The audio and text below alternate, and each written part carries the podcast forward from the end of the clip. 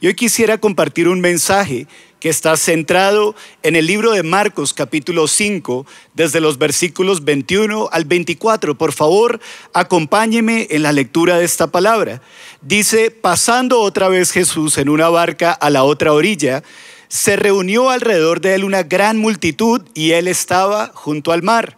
Y vino uno de los principales de la sinagoga llamado Jairo, y luego que le vio, se postró a sus pies y le rogaba mucho, diciendo, mi hija está agonizando, ven y pon las manos sobre ella para que sea salva y vivirá.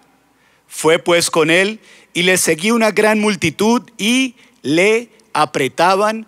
Amén. Esta escritura nos relata una historia muy impactante de un episodio muy difícil en la vida de un hombre conocido como Jairo.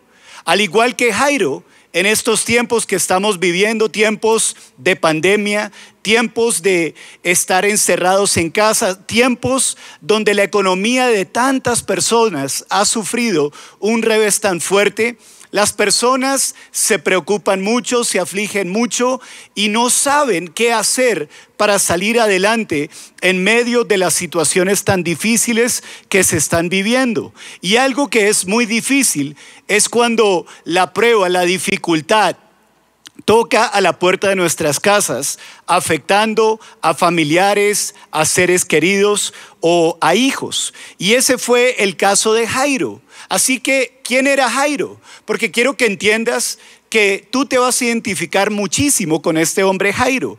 Él era un creyente, pero más que un creyente, era un hombre que tenía autoridad. Y te quiero decir algo, en ti hay autoridad de parte de Dios. Según el versículo 22, nos dice que Jairo era uno de los principales de la sinagoga. Nuevamente te digo, él era un hombre de fe, él tenía autoridad, autoridad espiritual y al, igual que miles de personas que nos están viendo en este momento, todos estamos sufriendo de alguna manera las consecuencias de esta pandemia que se está viviendo. Y así como él necesitaba un milagro en la vida de su hija, tal vez tú necesitas un milagro en la vida de algún familiar, de algún ser querido, de algún amigo, de algún discípulo, de algún compañero, o tal vez es un milagro financiero o algún milagro en tu casa. Todos pasamos por esos momentos donde necesitamos un milagro y Jairo sí que necesitaba un gran milagro porque en el caso de él, literalmente su hija estaba agonizando. Al igual que Jairo, quiero decirte, tú tienes autoridad espiritual. Si tú eres hijo e hija de Dios, te quiero decir, tú tienes autoridad espiritual como este hombre tenía también autoridad. Por lo tanto, te quiero decir algo. Aunque sientas que no tienes poder, hoy te quiero borrar esa mentira de tu cabeza y decirte que sí hay algo que tú puedas hacer con respecto a ese milagro que tú necesitas en tu vida. Puede ser que al igual que Jairo, estás enfrentando una situación de vida o de muerte. Hemos recibido tantas llamadas, hemos recibido tantos mensajes de tantas personas que tienen algún familiar o algún ser querido que está al borde de la muerte por causa del coronavirus, pero gracias a Dios, por causa de las oraciones que levantamos al cielo, Dios escucha las oraciones y siempre responde con poder.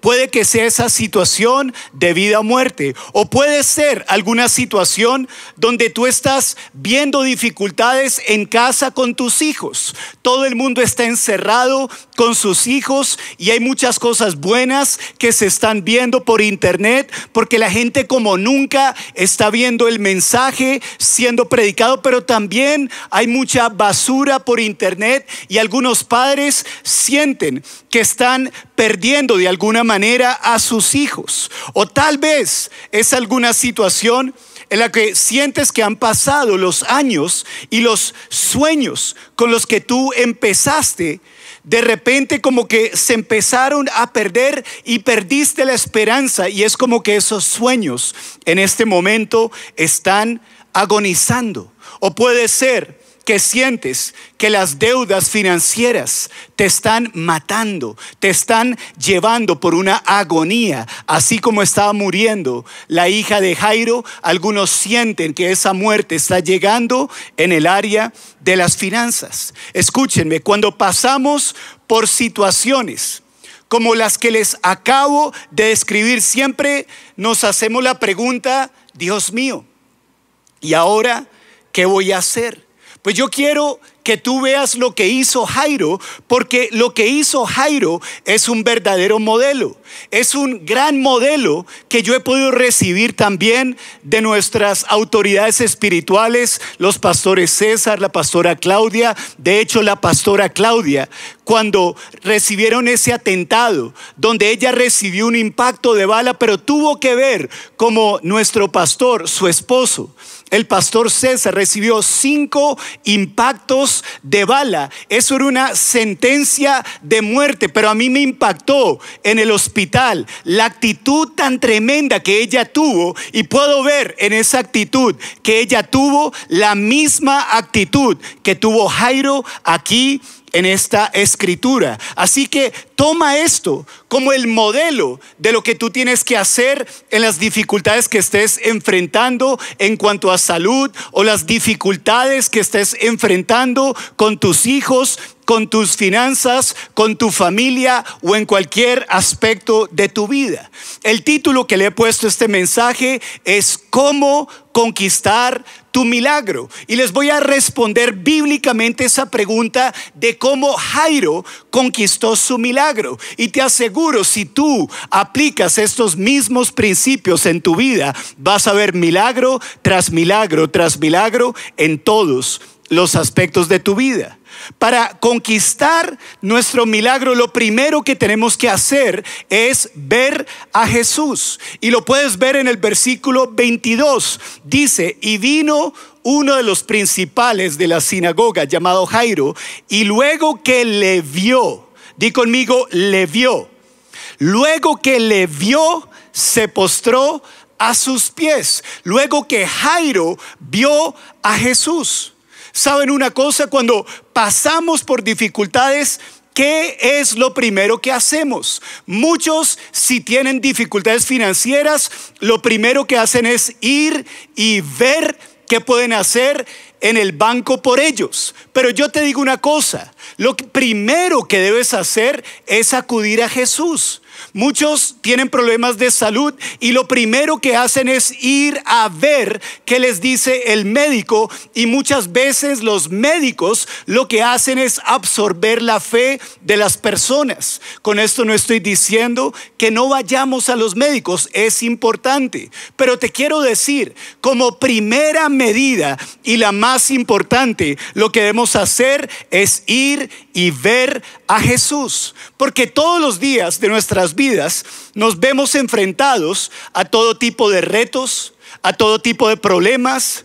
Y en nuestras fuerzas, muchas veces, eso es lo primero que hacemos. En nuestras fuerzas tratamos de darle solución a nuestros problemas, pero luego nos damos cuenta de que nuestras fuerzas no son lo suficientes. Les digo una cosa, todo en la vida va a ser más sencillo para ti si tan solo aprendes a ver a Jesús, a ver el rostro de Jesús en todas las circunstancias de tu vida. ¿Sabes una cosa? No siempre la tuve fácil en mi vida, pero cuando conocí a Jesús desde muy jovencito, les digo una cosa, aunque continué teniendo problemas, lo bueno es que en medio de mis problemas aprendí a acudir a Él como primera medida y Él ha hecho que todo me salga bien. Y te digo una cosa, Dios no hace acepción de personas. Él quiere hacer lo mismo contigo. En las dificultades de tu vida, Él te quiere sacar adelante en victoria. Cuando tus hijos manifiesten rebeldía, acude a Jesús. No vayas primero al psicólogo. Ese psicólogo puede que esté más loco que tu propio hijo.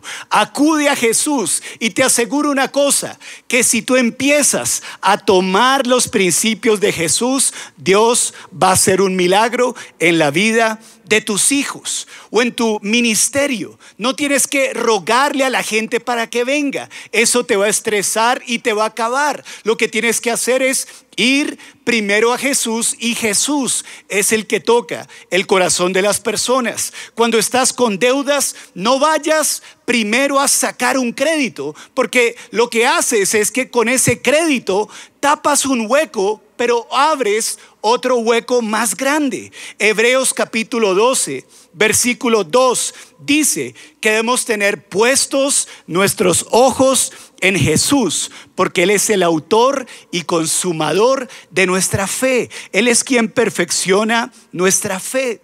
Lo segundo que tenemos que hacer para conquistar nuestro milagro es humillarnos ante Él. Muchas veces nos humillamos ante personas en bancos, nos humillamos ante supuestos expertos que muchas veces nos meten en mayores problemas. La gente tiene un problema legal y van y se humillan ante los abogados le dan todo su dinero a los abogados y al final del caso los abogados como que los meten en mayores problemas. Pero aquí dice, en el versículo 22, dice que luego que le vio, se postró a sus pies.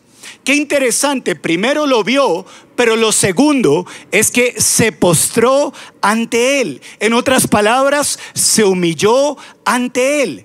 No es que el Señor quiera vernos humillados, dándonos golpes todo el tiempo, pero antes de humillarnos ante otros, arrodillémonos delante de aquel que si nos humillamos ante Él, la Biblia promete que Él nos exaltará. Tenemos que humillarnos ante Él para reconocer que no sabemos qué hacer. Y cuando lo hacemos con un corazón humilde, Dios dice, no te preocupes, hijo. No te preocupes, hija, yo sí sé qué hacer y por cuanto tú has venido con humildad delante de mí, yo te tomo de la mano y yo empiezo a caminar contigo, yo te ayudo, yo te defiendo, yo te saco adelante de esta situación que tú estás enfrentando. ¿Saben una cosa? Tenemos que reconocer que necesitamos a Jesús. Yo reconozco por mi falta de experiencia, reconozco. Por mi falta de estudios, reconozco. Por la falta de oportunidades que tuve en alguna etapa de mi vida. En todo momento, desde muy joven, tuve que reconocer que necesitaba a Jesús y al hacerlo no me ha defraudado, me ha dado una vida hermosa. Como pudieron ver hace un momento, hasta le dio a este tipo una esposa muy hermosa, me ha dado niños muy lindos, nos ha librado de problemas, nos ha librado de aflicciones. Y cuando hemos sufrido aflicciones por cuanto nos hemos humillado delante de Él, Él nos ha ayudado, ha tenido misericordia de nosotros y nos ha dado victoria en todas las cosas. Te quiero decir, lo mismo va a suceder contigo, así que recibe hoy esa palabra en tu corazón. Pero lo tercero que debemos hacer para conquistar nuestro milagro es orar de manera persistente. Volvamos al versículo 22 porque es toda una secuencia, es algo muy sistemático. Dice que cuando le vio, se postró, en otras palabras, se humilló delante de él. Y luego dice el versículo 23, y le rogaba mucho, le rogaba mucho. Tenemos que orar de manera persistente. Tenemos que aprender a ser personas de oración. La Biblia dice que debemos orar sin cesar constantemente estar en espíritu de oración, pero no podemos hacer oraciones pequeñas, oraciones vagas, porque si hacemos oraciones vagas, vamos a recibir respuestas vagas. Tenemos que hacer oraciones persistentes pero específicas. ¿Qué es lo que quieres? Tienes que ser específico con Dios, pero muchos no reciben porque no piden. Y cuando piden, no piden de manera clara lo que necesitan. Por eso, cuando uno ore, uno tiene que aprender a ser específico en lo que uno necesita. Pero entendamos una cosa.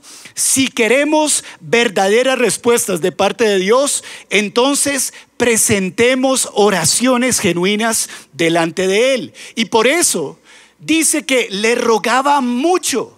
O sea, era una oración intensa, era una oración apasionada. Esto me recuerda a la parábola que aparece en Lucas 18, versículos 2 al 5. Es una parábola muy famosa, conocida como la parábola de la viuda y del juez injusto.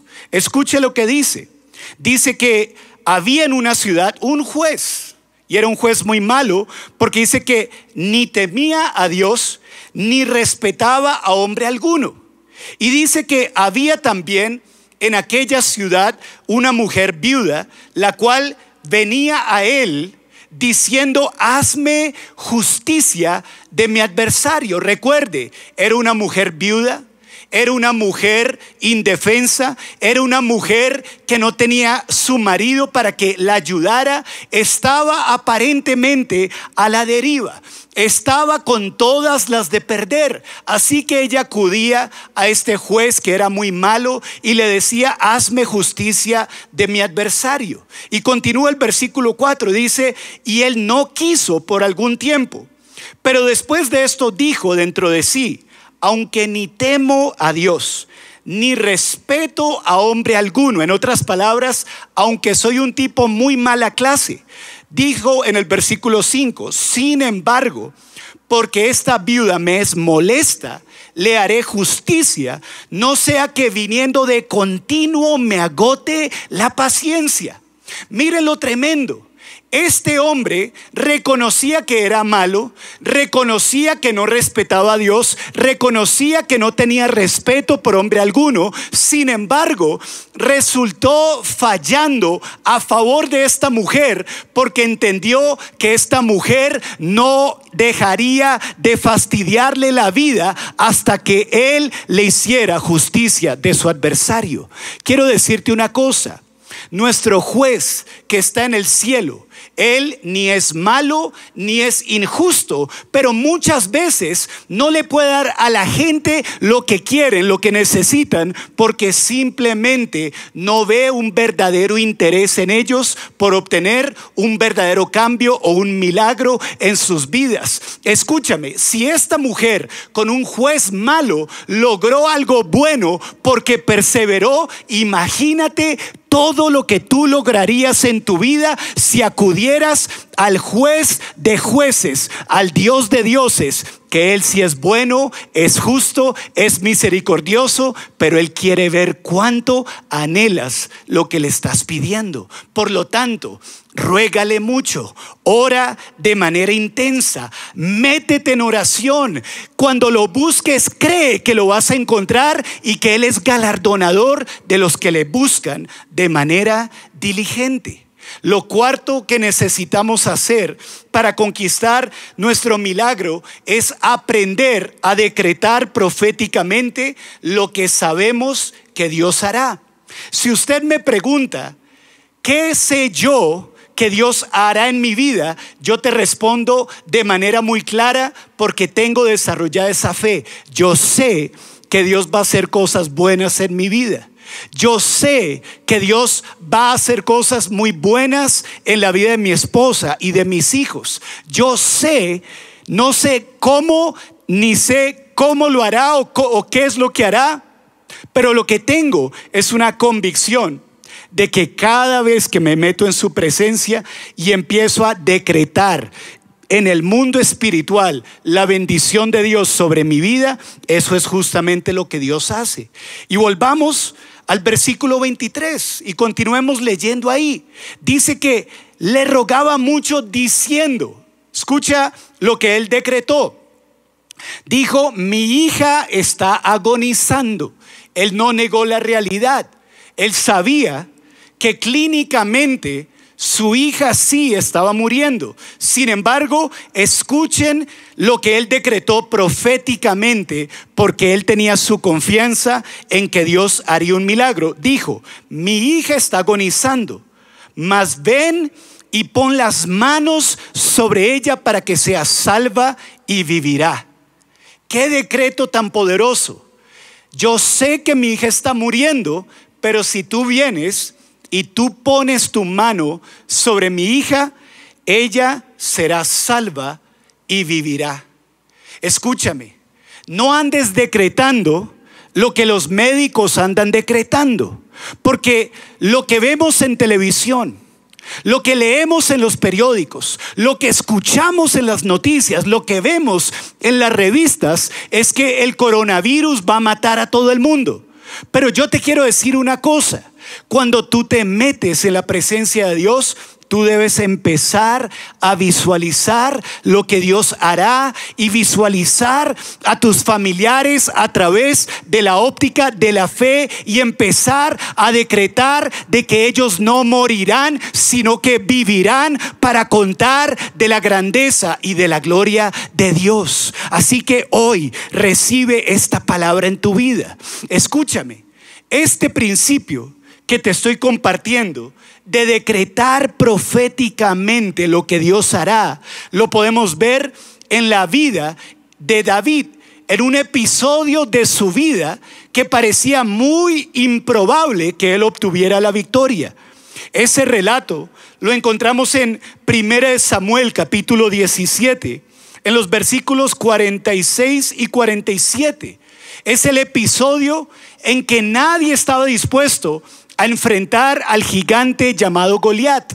David, que ni siquiera hacía parte del ejército, escuchó el desafío que ese gigante le estaba lanzando al pueblo de Israel. Y aunque él vio que desde Saúl el rey y el resto de los soldados, incluyendo sus siete hermanos, él vio que todos estaban atemorizados y no estaban dispuestos a enfrentar el reto de ese gigante. Sin embargo, David decidió enfrentar al gigante. Tú puedes enfrentar gigantes, pero escúchame bien. Antes de enfrentarlos, tienes que decretar proféticamente lo que Dios hará. ¿Saben? Muchos se enfrentan a los gigantes, al gigante del desempleo, y van a ir a entregar una hoja de vida, y antes de entregar la hoja de vida, decretan, voy a ir a entregar esta hoja de vida, pero seguramente me van a rechazar como las otras 50 empresas que me han rechazado. No hagas eso. Tienes que decretar, voy a ir, les voy a caer bien, voy a tener gracia, me van a contratar y me va a ir muy bien. Mira lo que dijo David antes de poner un pie en el campo de batalla para enfrentar a Goliat.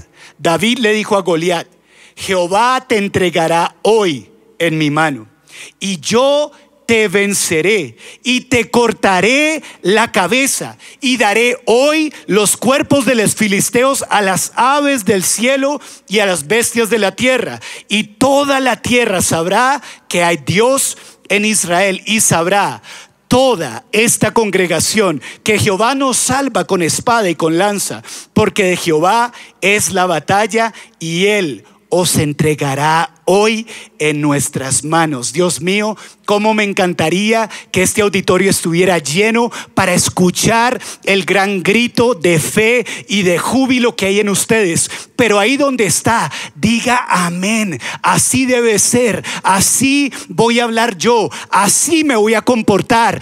Antes de entrar a la batalla, voy a decretar que tengo la victoria y que Dios está conmigo. Diga amén. Ahora, volvamos nuevamente a Marcos 5, al versículo 24 en la primera parte, porque ahí podemos ver cuál fue el resultado de la oración persistente de Jairo. Son unas cuatro palabras muy tremendas. Este fue el resultado. Dice, fue pues con él. Escúchame bien. Cuando tú ves a Jesús, cuando tú te humillas ante Él, Cuando tú le ruegas y oras de manera perseverante, cuando tú decretas proféticamente lo que Dios hará, esa es la fórmula perfecta para que Dios vaya contigo. Dice, fue pues con él. La oración perseverante con estos elementos que les he compartido siempre será respondida. Pero aquí hay algo muy importante que debemos entender. Tenemos que ser conscientes que cuando nos disponemos a orar, en muchas ocasiones vamos a enfrentar oposiciones a nuestra oración. Miren, hemos orado por muchas personas que han sufrido lo del coronavirus en este tiempo. Y no es que uno ore e instantáneamente las personas sean sanas. Sin embargo, muchas veces resultan en la unidad de cuidados intensivos. Y pareciera como que las cosas no suceden inmediatamente. Pero qué curioso, por todos los que hemos orado, Dios los ha guardado de una manera sobrenatural. Pero a veces hay un momento donde hay una espera.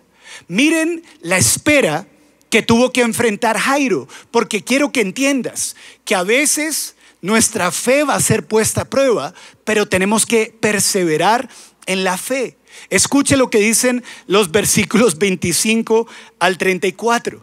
Dice, fue pues con él, o sea, Jesús empezó a caminar hacia la casa de Jairo para que sucediera lo que Jairo había decretado, que tú pongas tu mano sobre mi hija y ella será salva y vivirá. Entonces Jesús empieza a caminar con él y ahí es donde llega el versículo 25. Pero una mujer que desde hacía 12 años padecía flujo de sangre y había sufrido mucho de muchos médicos y había gastado todo lo que tenía y nada había aprovechado. Antes le iba peor. Cuando oyó hablar de Jesús, vino por detrás entre la multitud y tocó su manto, porque decía, si tan solo tocaré su manto, seré salva. Y enseguida la fuente de su sangre se secó y sintió en el cuerpo que estaba sana de aquel azote. Luego Jesús, conociendo en sí mismo el poder que había salido de él, volviéndose a la multitud, dijo, ¿quién ha tocado mis vestidos? Sus discípulos le dijeron, ¿ves que la multitud te aprieta y dices, ¿quién me ha tocado? Pero él miraba alrededor para ver quién había hecho esto.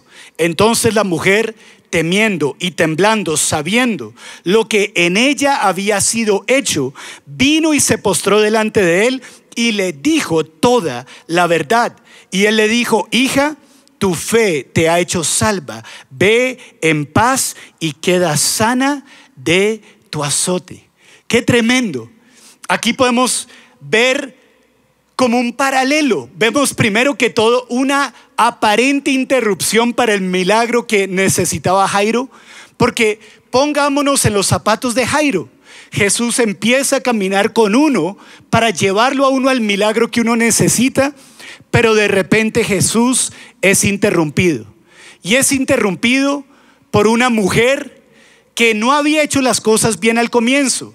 Dice que ella había estado enferma, por 12 años, había ido a todo tipo de médicos, había gastado todo lo que tenía y no le iba mejor, antes le iba peor. Escúcheme, Jairo pudo haber dicho, ay, esta mujer, ¿por qué me interrumpe? Jesús ya está caminando conmigo. Él se pudo haber desesperado. Quiten esta mujer, Jesús va a ir a sanar a mi hija. Pero en ningún momento vemos que Jairo se desespera sino que su fe estaba siendo probada. Y yo te digo, en estos tiempos, la fe de muchos está siendo probada, pero en medio de la prueba que tú te estás viviendo, yo te quiero decir una cosa, Dios es bueno. Él tiene pensamientos de bien con respecto a ti. Él no tiene pensamientos de mal. Él quiere darte una esperanza y un futuro. Pero mientras que llega la respuesta a tu milagro, no te desesperes. Lo lindo es que Jesús tuvo tiempo para empezar a caminar con Jairo, se detuvo hizo el milagro en la vida de otro, porque yo te quiero decir una cosa, el Señor tiene tiempo para hacer milagros en ti, pero también tiene tiempo para hacer milagros en otros. Él no hace acepción de personas. Él no está muy ocupado. Él tuvo tiempo para la mujer del flujo de sangre, pero también como lo vamos a ver a continuación, también tuvo tiempo para Jairo y no llegó tarde. Y hoy te digo, de parte de Dios, el Señor no va a llegar tarde al milagro que tú necesitas. Recibe esta palabra, di amén, recibo esas palabras. Así que Jesús hace el milagro en esta mujer y de repente dice, listo, voy para la casa de Jairo. Y leemos en los versículos 35 al 36. Y esto nos muestra lo quinto que debemos hacer. Es para conquistar nuestro milagro, es no escuchemos voces incorrectas, escuchemos la voz de Jesús. Ponle atención a lo que sucede. Dice versículos 35 al 36, que mientras Jesús aún hablaba con la mujer del flujo de sangre, dice que vinieron de la casa del principal de la sinagoga, de Jairo, diciendo, tu hija ha muerto, ¿para qué molestas más al maestro? Imagínese ese momento. Jairo, que estuvo ahí tranquilo, confiando en Dios, de repente Jesús ya se va a desocupar para ir con él a su casa y hacer el milagro que necesita. Y justo cuando ya Jesús iba a atender el caso de él, llegan mensajeros de su casa a decirle, no molestes a Jesús, porque tu hija ya se murió. Pero aquí dice algo muy interesante, pero Jesús, luego que oyó lo que se decía, dijo al principal de la sinagoga, no temas, cree solamente. Voy a repetir esas palabras. Jesús dijo al principal de la sinagoga, como te lo dice a ti que tienes ese familiar enfermo, como te lo dice también a ti que estás enfrentando problemas en tu negocio porque tu negocio está inactivo. Así como se lo dijo a Jairo, no temas, cree solamente. Hoy te digo de parte de Dios, no temas. Cree solamente, no temas, no permitas esas películas en tu mente de que todo se acabó, de que tu familiar va a morir, de que tus finanzas se van a acabar. El Señor le dijo a Jairo en el momento de mayor aflicción, cuando le dan la peor noticia, le dice, no temas, sino cree solamente. Hoy te digo de parte de Dios, no temas, cree solamente toma esta palabra como esa palabra rema, que significa esa palabra específica de parte de Dios en medio de mi situación, de mi circunstancia, en el momento específico en el que estoy viviendo. Recíbela porque tú eres hijo de Dios. Escúchame bien, si tú eres hijo de Dios, escucha la voz de tu Padre, la voz de Él. Habla palabras de bien en cuanto a tu presente y a tu futuro. Así el médico te diga que vas a morir, tú vas a decir, yo no voy a escuchar lo que está diciendo este médico, yo no voy a escuchar lo que dice este experto, yo voy a escuchar lo que dice el experto de expertos, el rey de reyes, el señor de señores, el padre de mi fe, a él voy a escuchar y no voy a temer. Dile amén al Señor. Voy a cambiar mi manera de pensar. No voy a escuchar voces incorrectas. Hoy determino escuchar la voz de Dios. Así que en este momento vas a empezar a asimilar este mensaje. Vas a empezar a entrar en la presencia de Dios, en lo que Él te está hablando en este momento. Y escúchame bien.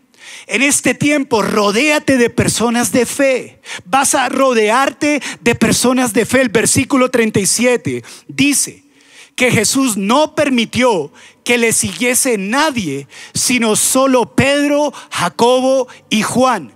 Dijo, miren, cuando hay malas noticias, ahí llueven todos los chismosos. Cuando hay algo malo que sucede, ahí lo empieza a llamar a uno todo el mundo. Uy, no tenaz lo que te pasó. No, eso es terrible. Uy, ese coronavirus es mortal. Y te empiezan a llamar y tú empiezas a escuchar gente así, te empiezan a robar la fe, te empiezan a robar la esperanza. Y Jesús vio que llegaron todos los chismosos, todos los que querían traer un ambiente tenebroso. Y Jesús les dijo, miren, lo que acaba de decir ese mensajero no es cierto. Y le dice a Jairo, no temas, cree solamente. Y le dice, Jairo, vamos para tu casa. Pero cuando empieza a caminar, se pegan todos los fatalistas, se pegan todos los sensacionalistas. ¿Qué haces recibiendo llamadas de gente que tú sabes que te va a robar la fe? ¿Sabes algo? Si tú sabes que hay gente negativa y estás viviendo aflicción, mira la pantalla de tu celular y digas, no voy a escuchar a esta persona porque esta persona se caracteriza por ser negativo, no lo voy a escuchar. Recuerdo a la pastora Claudia, lo pude ver de cerca en el hospital. Venía gente que quería ver al pastor, que estaba conectado a todo tipo de máquinas, y ella empezó a hablar con ellos y cuando notaba que eran negativos, los iba despidiendo como que chao. Pero cuando venían personas que empezaban a hablar y a decirle, pastora, el Señor ha librado a su esposo de otras situaciones de muerte, esta no va a ser la excepción.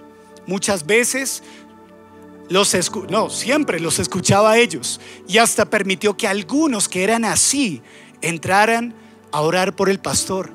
Si tú sabes que alguien te va a hablar duda, incredulidad, ciérrale la puerta a esa persona. Así como Jesús, Él no permitió que ninguno de esos sensacionalistas lo siguieran. Él solo permitió que Pedro, Jacobo y Juan le siguieran. Pedro, Jacobo y Juan eran hombres de fe. Yo te digo, rodéate de personas de fe. Llama a personas que tienen fe y con ellos háblales lo que estás viviendo y de ellos te aseguro que vas a recibir palabras de vida, palabras que levantan el ánimo, palabras que alimentan nuestra esperanza de que nuestro Dios, que es bueno, se va a manifestar a favor de nosotros y nos va a sacar adelante en victoria. Ser radical en apagar la voz del negativismo. Ser radical, escúchame bien, en no escuchar tantas noticias ahorita. Miren, ahorita usted prende el televisor y todo lo que es malo lo están llamando bueno. Y todo lo que es bueno lo están llamando malo. Todo lo que es de buena moral hoy en día es como si fuera lo peor. Y todo lo que es una locura es como si fuera la maravilla. Como ver noticias en Estados Unidos, donde hasta están diciendo que la policía es lo peor que existe. ¿Saben qué? Eso es basura directamente del infierno. No escuche esas cosas. Escuche las buenas noticias que Dios tiene para usted.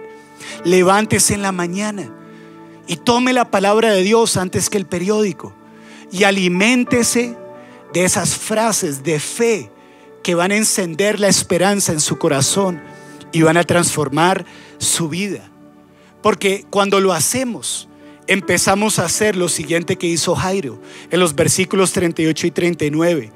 Empezamos a llamar las cosas que no son como si fueran. Dice, y vino a casa del principal de la sinagoga y vio el alboroto de los que estaban allí, que lloraban y lamentaban mucho.